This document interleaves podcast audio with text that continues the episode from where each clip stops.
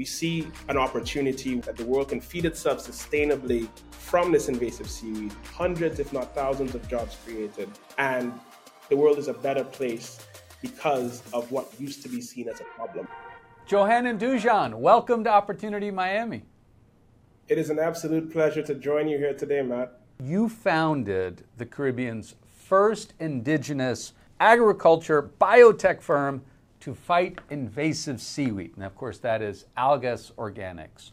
Let's start with you know, the problem that you're solving and how you're going about solving it. So, we are uh, sustainably addressing the problem of uh, invasive sargassum seaweed. Uh, that has been a problem in my home island of St. Lucia in the Eastern Caribbean for uh, about 10 years now, actually. Mm. First of all, we observed uh, just millions and millions of pounds of the seaweed washing up on the beaches back in 2014 and how it just decimated you know coastal communities how it you know it put a real damper on tourism uh, which is the mainstay the economic mainstay of our home island. And so i watched the government back in the caribbean uh, spend millions of dollars to take the seaweed and throw it into a landfill and the next day there was more seaweed on the beach. It just kept mm, coming. Right and so the founding vision of Algas Organics was how do we uh, create a sustainable circular economy model where we can take this problem, which we saw as an opportunity, and convert that into a win win win for the environment and for the economy. And so what we've been able to do is to create a patented process uh, that allows us to harvest the sargassum. So we divert it from the landfill to our processing facility uh, we employ women and marginalized youth in generally uh, impoverished communities uh, in the collection and processing. And what we do is we uh, turn that seaweed into a biological fertilizer that is able to reduce chemical fertilizer costs by up to 20%. And this is huge, wow. especially now with what's happening geopolitically with fertilizer costs, right? So that was our founding vision. How do we take this problem? Create employment for marginalized people, but also benefit the environment and the economy by turning it into something that's useful and can be plugged into industry like agriculture, for example. So let's, I think, for so many of us, you know, this is something that it doesn't take hard to imagine. I mean, sitting here in, in Miami, where I am right now, and you know, you go to the beach and you see, you know, lots and lots of seaweed, you know, just you know, coming ashore almost seems like never ending. At the very beginning of this whole process, how do you harvest it? Yeah, so we are a big part of our mission is uh, upward social mobility for impoverished communities. So we deliberately uh, employ uh, people in the community to actually harvest. So we harvest along the beach when it uh, washes up. That's where uh, our teams go out on a daily basis to harvest this material. It then goes to on a truck to our processing facility, where we put it through a dehydration uh, a process essentially. Uh, what we tried to do is to preserve it, but also to uh, also preserve the biological, uh, all the good stuff. Basically, you yeah. don't want to cook it and then mess everything up. You want to preserve the good stuff, uh, and then it goes into our processing tanks for our hybrid uh, fermentation patented process. And what that allows us to do is to extract all of the beneficial, uh, again, the good stuff, all the beneficial compounds, concentrate that into liquid form, and then we export this to the US and to uh, eight other countries. But what's really important here with this process, and again, it's patented with the USPTO, Canada, Europe.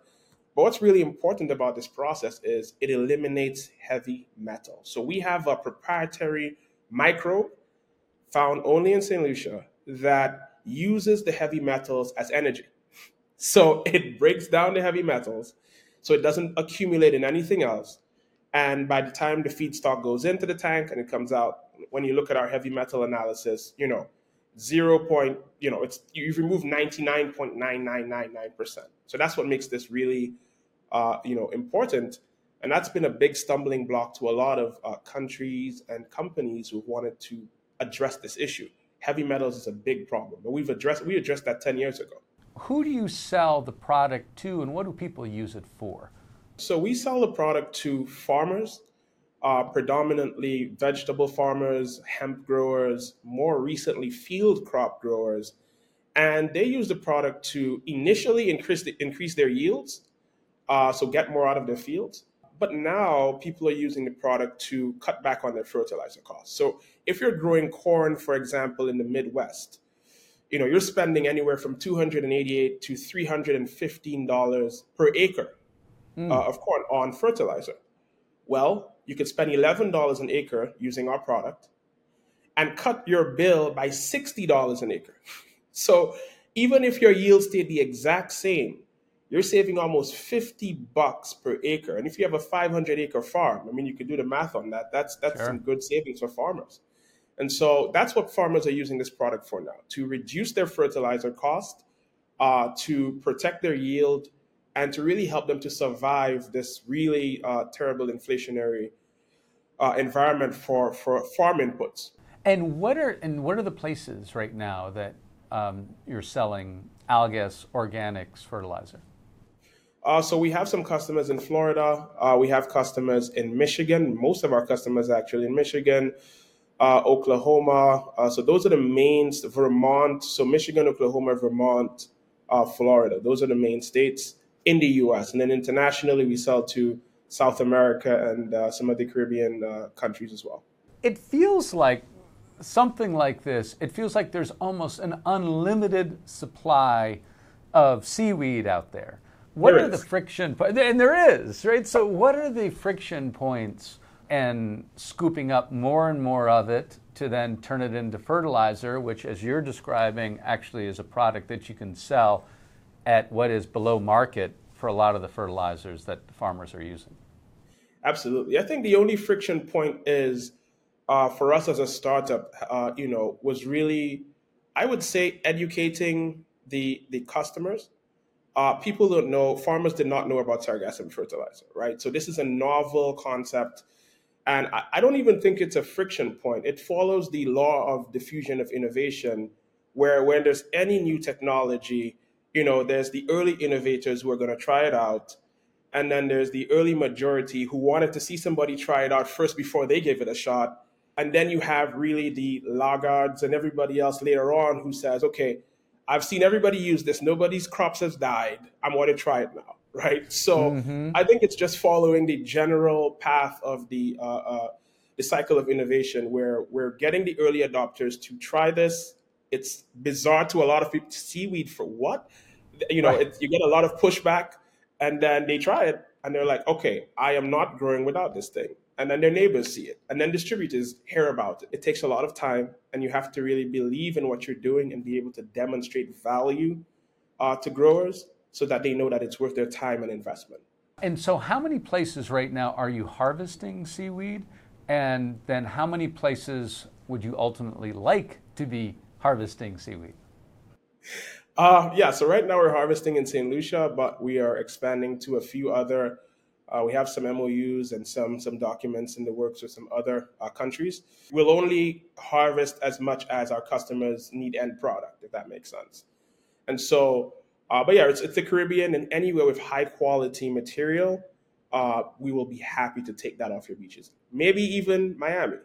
Are you actually partnering, you know, with companies that operate on the beach, local governments as well. Talk about what the whole revenue model looks like. Uh, we are basically vertically integrated in the Caribbean, so we handle collection, processing, export. We realize that because there is so much sargassum hitting so many different places, that that's not uh, how we're going to be able to scale that. And so now what we're doing is we're working with governments, uh, we're working with municipalities in different countries uh, who have a problem who are already spending money on the sargassum and who want to stop sending seaweed to landfills, right? And that's a, that's a lot of places right now where the landfill can only get so much material. And so our model now is evolving almost to a services type model where we're being sort of paid almost a tipping fee of sorts to get material away from the landfill and then process that. And of course, the municipality or the government gets taxes from, from the revenue that we generate. Let's talk a little bit about your story. And I know it's a story that, you know, before we got started that you mentioned has uh, that includes Miami. But tell us about you know, where from, how you got interested in, how you became an entrepreneur, all that. I've been an entrepreneur from as long as I can remember, and uh, I got into the, I got interested in sargassum seaweed, and I got interested in this space when, again, back in 2014, we saw this wash up. It washes up on the beaches. I was a physical education teacher at the time, so I had no business going into this. uh, but my background is, of course, in, in biology. Uh, but I was a physical education teacher. This washes up on the beaches. And this really weird thing happened to me where there was just three nights in a row I couldn't sleep. There was just this feeling you need to do something with the seaweed. We drove to yeah. the beach. We got our first van load of this material. I spread it out in front of the house. So the first thing we did, we dried it and we tried to bag it and sell it. That failed miserably. It decomposed on the shelves. it was a total nightmare. And we live in a farming community. I drive up to the farmers in the community and I say, guys, this is going to increase your yield if you put it in the soil. And they say to me, you know what, man, I'll try. And I came back home that day with a, a, a, bag full of money. I threw it on the bed. I'm like, Dad, you see, you see, you know, we could do something here. and that was really the beginning of, of Algas Organics and the beginning of my, my journey where I realized, wow, farmers, uh, you know, are the most incredible people. My neighbors are farmers, and they have always gotten the really short end of the stick.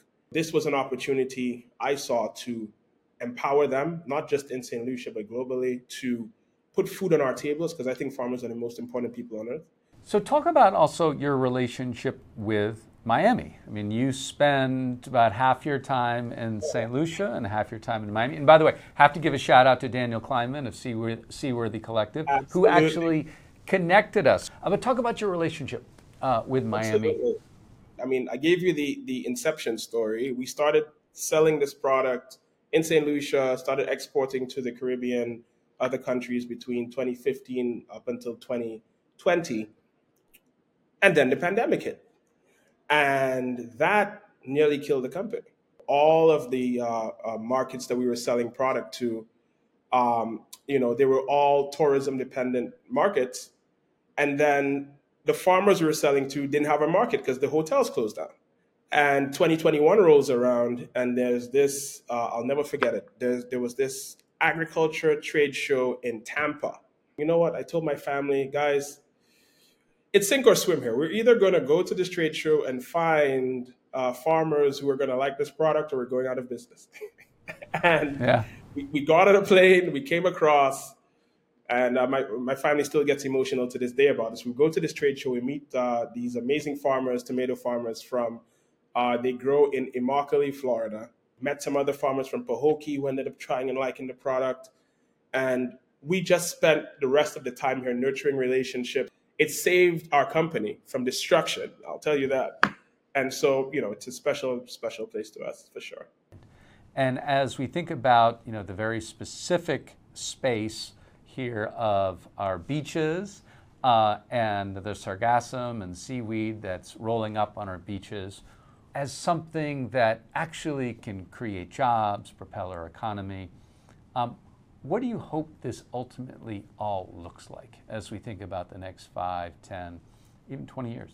I could see it clearly right now, and I'm going to paint this picture for you as I see it.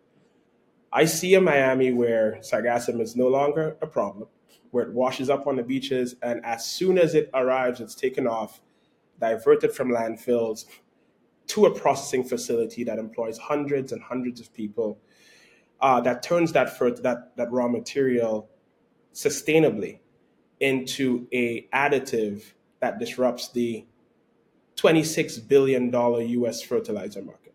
We see an opportunity where in a world where farmers across the US, those 200 million acres of corn, rice, soy, wheat are able to use this product to survive and that is what we see that the world can feed itself sustainably using this product from this invasive seaweed, hundreds, if not thousands, of jobs created. And the world is a better place because of what used to be seen as a problem before. Well, that's a big vision. Johanan Dujon, thank you so much for the time. It's been an absolute pleasure, Matt. Thank you.